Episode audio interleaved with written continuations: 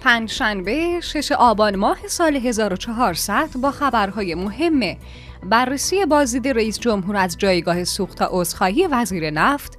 کمیابی مرغ در تهران، رهاسازی اینترنت، لغو حکم داماد زاکانی، پیگیری دستور رئیس جمهور در مورد بیماران ای، مرگ کودکان سیستان و بلوچستانی، نشست خبری درباره دومین نشست همسایگان افغانستان در تهران، پیدا کردن یک راه حل از طریق مذاکره، نقشه دولت جو بایدن علیه ایران، اظهارات معاون سیاسی وزارت امور خارجه کشورمون بعد از ملاقات با انریک مورا واکنش خطیبزاده به گزارشگر ویژه وضعیت حقوق بشر جمهوری اسلامی ایران حمله سایبری به تأسیسات هسته روسیه اعتقاد سفیر روسیه از اتحاد با ایران امضای سند 16 همین اجلاس کمیسیون مشترک همکاری های اقتصادی ایران و ترکمنستان آماده باش بیمارستان های خراسان رضوی و ممنوعیت تردد بین استانی واکسن نزده ها با شما همراه هستیم.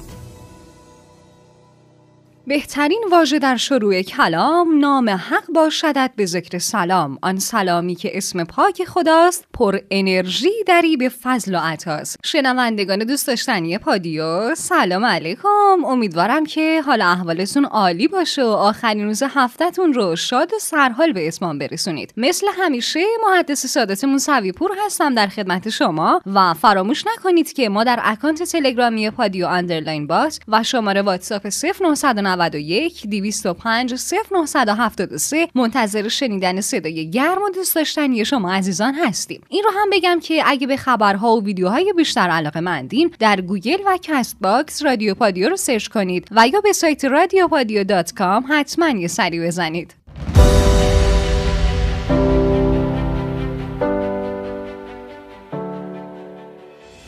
مخاطبین عزیز پادیو برای اولین خبر داخلی یه بررسی داریم از گزارش روزنامه آفتاب یزد با تیتر عذرخواهی وزیر دلگرمی رئیس. همونطوری که در جریانید با توجه به گفتگوی روز گذشتمون دو روز پیش در پی حمله سایبری جایگاه های سوخت در سراسر کشور دچار اختلال شد به طوری که مردم در دریافت بنزین با مشکل روبرو شدن. البته این مشکل در حال حاضر حل شده اما سید ابراهیم رئیسی رئیس جمهور به منظور بررسی بیشتر بیشتر ماجرا و حل مشکل روز گذشته از پمپ بنزین میدان فردوسی بازدید کرد و با مراجعان به این جایگاه درباره نحوه توزیع سوخت گفتگو کرد. تازه به خاطر بررسی اختلال پیش اومده در سامانه هوشمند سوخت به وزارت نفت هم رفت و در این بازدید با بیان اینکه وزارت نفت برای حل مشکل پیش اومده کار بزرگی انجام داده گفت در مسیر وضع جایگاه های عرضه را بررسی کردم که خوشبختانه شرایط مساعد بود و سوختگیری در جریانه. لازم همه دستگاه در مقابل حملات احتمالی دشمن آمادگی داشته باشند. از وزیر نفت و مجموعه کارکنان وزارت نفت هم برای سرعت عمل در فعالسازی جایگاه ها تشکر می‌کنم. تمامی دستگاه ها نسبت به ایمنسازی سامانه های خودشون در جهت خدمات رسانی پایدار به مردم اقدام کنند. همچنین از مردم هم تشکر و قدردانی می‌کنم. رئیس جمهور اعتماد و همکاری مردم رو در حل این مسئله سرمایه‌ای بزرگ برای کشور توصیف کرد و اعلام کرد که نکته بسیار مهم اینه که این نه اولین حمله سایبری به کشوره و نه آخرین حمله. وزارت نفت و همه دستگاه ها و بخش های دیگه کشور باید تدابیر لازم رو برای پیشگیری از حملات سایبری آینده به بهترین و دقیق ترین شکل انجام بدن. به گزارش اسنا سید ابراهیم رئیسی با اشاره به حمله سایبری به سیستم جایگاه های سوخت در کشور تاکید کرد که هدف این اقدام مختل کردن زندگی مردم بود تا بتونن به مقاصد مشخص خودشون برسن چون در این حمله سایبری نه تنها مسئولین دچار سردرگمی نشدن بلکه بلافاصله شرایط رو مدیریت کردن و مردم هم آگاهیشون رو در مواجهه با این مشکل نشون دادن و با هوشیاری اجازه ندادن که کسی بتونه سوء استفاده و فرصت طلبی کنه از طرف دیگه جواد اوجی وزیر نفت با عذرخواهی از مردم بابت اختلال پیش اومده در سامانه هوشمند سوخت گفت حدود 3000 جایگاه سوخت فعالن و مردم می‌تونن به صورت دستی و خارج از شبکه کارت سوخت سوخت مورد نیازشون رو تأمین کنند. وزیر نفت با تاکید بر اینکه از مردم عذرخواهی می‌کنم و قول میدیم که شاهد این قضایا در آینده نباشیم. اعلام کرد که به تمام متخصصین حوزه آیتی در چهار شرکت اصلی وزارت نفت فراخوان داده شده و همگی مشغول فعالیتن و اتفاقی برای کارت های سوخت و سهمیه های سوخت نیفتاده و این شایعه گرونی بنزین صحت نداره و چنین مسئله اصلا در دولت مطرح نیست. اما سید ابوالحسن فیروزآبادی دبیر شورای عالی فضای مجازی کشور در خصوص حمله سایبری به جایگاه های سوخت گفت این حملات آنچنان گسترده بوده که همه 4300 پمپ بنزین و جایگاه سوخت در کشور دچار اختلال شده. البته احتمال داره که این حمله هم مثل حمله سایبری به سیستم های راه آهن جمهوری اسلامی ایران از طریق خارج از کشور انجام شده باشه. برای پایان بررسی امروزمونم اشاره می کنم به عبدالعلی رحیمی نماینده مجلس که برخلاف فیروزآبادی معتقده که این حمله سایبری داخلی بوده چون سیستم بنزین و جایگاه های سوخت در بستری نیست که از بیرون توسط افراد حک بشه. همراهان گرامی تا زمانی که مشخص بشه این حمله از کجا بوده میریم سراغ خبر بعدی که مربوط به محمد یوسفی رئیس انجمن پرورش دهندگان مرغ گوشتی در خصوص کمیابی مرغ تهران که اعلام کرده علت کمبود مرغ به اختلال گسترده در روند سوختگیری بنزین ارتباط داره. چون 80 درصد مرغ تهران از شهرستان ها تامین میشه و به دلیل عدم سوخت رسانی توزیع مرغ به تهران کند شده.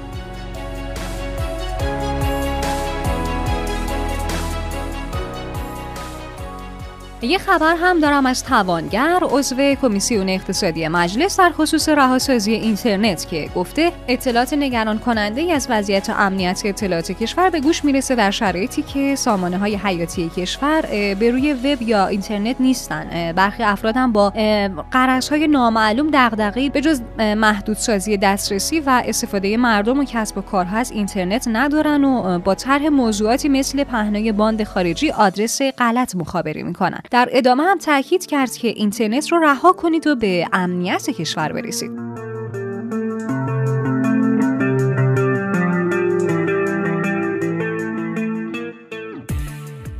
شنوندگان عزیز همونطور که می‌دونید خبر حکم داماد زاکانی شهردار تهران سر و صدای زیادی به پا کرد. تا حدی که آقای شهردار مجبور به لغو این حکم شد و در متنی نوشت که با احترام به نظر این ولی نعمتان انقلاب حکم صادره برای آقای هیدری رو لغو می‌کنم.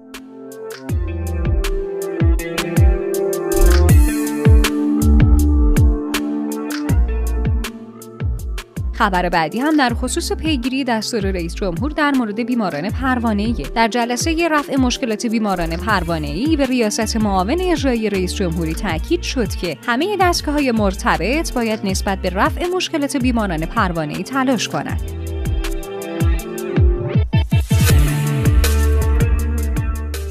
یه خبر هم دارم از معین الدین سعیدی نماینده چابهار در مجلس که در رابطه با مرگ کودکان سیستان و بلوچستانی اعلام کرد تراژدی کمبود امکانات در این استان از بیابی و قطع دست فرزندانمون توسط گاندو به مرگ کودکان به دلیل کمبود امکانات رسیده.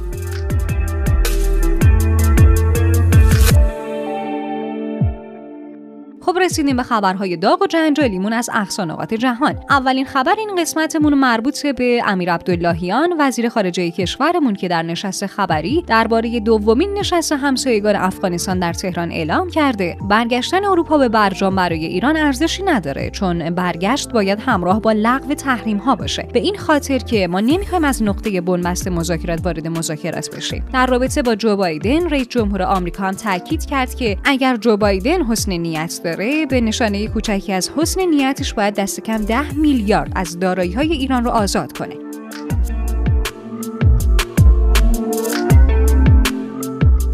شنوندگان عزیز یه اتفاق جالبی هم افتاده از قطع شدن میکروفون یکی از خبرنگاران که آقای امیر عبداللهیان با واکنشی نسبت به این موضوع گفته که مشکل میکروفون در جمهوری اسلامی ایران طبیعیه وزیر کشورمون در صفحه توییترش در رابطه با این نشست هم نوشته که مفتخرم که میزبان نشست بسیار سازنده همسایگان افغانستان بودم و پیام این کنفرانس روشنه که صلح تنها از دولت فراگیر و احترام به خاص مردم افغانستان برمیاد. در حال حاضر پای آینده افغانستان و منطقه در میونه ایران و پاکستان و تاجیکستان و ازبکستان و چین و ترکمنستان و روسیه برای کمک به مردم افغانستان آماده هستند.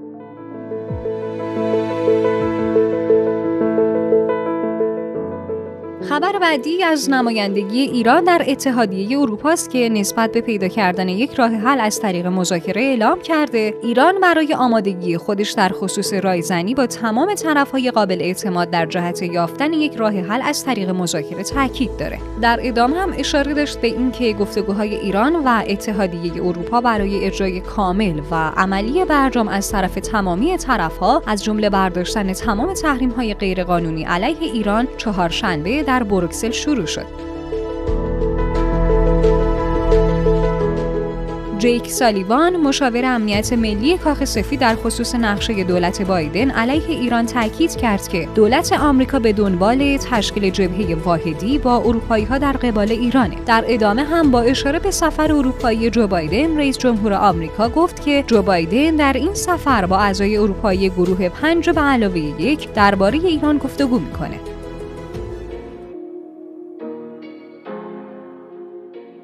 علی باغری معاون سیاسی وزارت امور خارجه ایران بعد از ملاقات با انریک مورا در بروکسل در حساب توییتری خودش نوشته که گفتگوی جدی و سازنده با انریک مورا در مورد عناصر ضروری مذاکرات موفق داشتیم و توافق کردیم پیش از پایان ماه نوامبر مذاکرات رو شروع کنیم. تاریخ دقیق هم هفته بعد اعلام میشه. چند خبر متفاوت هم دارم براتون. خطیب زاده سخنگوی وزارت امور خارجه در واکنش به گزارش قرض ورزانه و تقابل آمیز گزارشگر ویژه وضعیت حقوق بشر جمهوری اسلامی ایران گفت گزارش حقوق بشری سازمان ملل علیه ایران دارای اهداف سیاسی و مردوده نیکولای پاتروشف دبیر شورای امنیت روسیه در یک نشست امنیتی در خصوص حمله سایبری به تأسیسات هسته روسیه گفت تأسیسات انرژی CFD در یکی از نیروگاه های هسته روسیه در بخش مرکزی این کشور هدف حمله سایبری قرار گرفته و اهداف این حملات سایبری منابع اطلاعات مقامات دولتی، شرکت های نظامی، صنعتی و همچنین مؤسسات آموزشی علمی بوده. البروس کوتراشف سفیر روسیه در عراق نسبت به متحد بودن ایران گفت ایران متحد استراتژیک ما نیست. البته در سوریه و در مقابله با تروریسم متحد به شمار میاد ولی ما به ایران فقط به عنوان کشوری که گفتگو در مورد مسائل منطقه بدون اون بی نگاه می‌کنیم. قاسمی وزیر راه و شهرسازی در خصوص امضای سند 16 همین اجلاس کمیسیون مشترک همکاری های اقتصادی جمهوری اسلامی ایران و ترکمنستان در تهران گفت متاسفانه در سالهای گذشته به دلایل متعددی از جمله کرونا روابط ما با ترکمنستان در سطح پایینی بود ولی قطعا با امضای این توافقنامه فصل جدیدی از روابط دو کشور شروع میشه که می‌تونه به نفع مردم دو کشور باشه. خبرهای کرونایی امروزمون هم شروع می‌کنیم با خبر آماده باش بیمارستان های خراسان رضوی. ایوب توکلیان جانشین معاون درمان دانشگاه علوم پزشکی مشهد در این رابطه اعلام کرده که به منظور خدمات رسانی به موقع به بیماران احتمالی موج ششم شیوع کرونا تمامی بیمارستان های زیر پوشش این دانشگاه به حال آماده باش در اومدن. خبر بعدیمون هم در خصوص ممنوعیت تردد بین استانی واکسن نزده هاست. فرهادی معاون فنی مرکز سلامت محیط کار وزارت بهداشت در این زمینه گفته که بعد از اتصال سامانه وزارت بهداشت، وزارت کشور و پلیس راهور طرح ممنوعیت تردد شبانه لغو و طرح ممنوعیت بین استانی فقط برای واکسن زده ها لغو میشه. رسیدیم به خبرهای کوتاه آخرین روز هفته. بزرگترین مزرعه غیر مجاز استخراج رمزارز در شمال خوزستان توسط سازمان اطلاعات سپاه خوزستان کشف شد. امید احمدی صفا بوکسور ملی پوش که با تیم ملی کیک بوکسینگ در رقابت‌های جهانی شرکت کرده بود با وجود صعود به فینال قید مدال رو زد و با ترک هتل تیم ملی کیک بوکسینگ در ایتالیا مدعی شد که دیگه به ایران بر نمیگرده.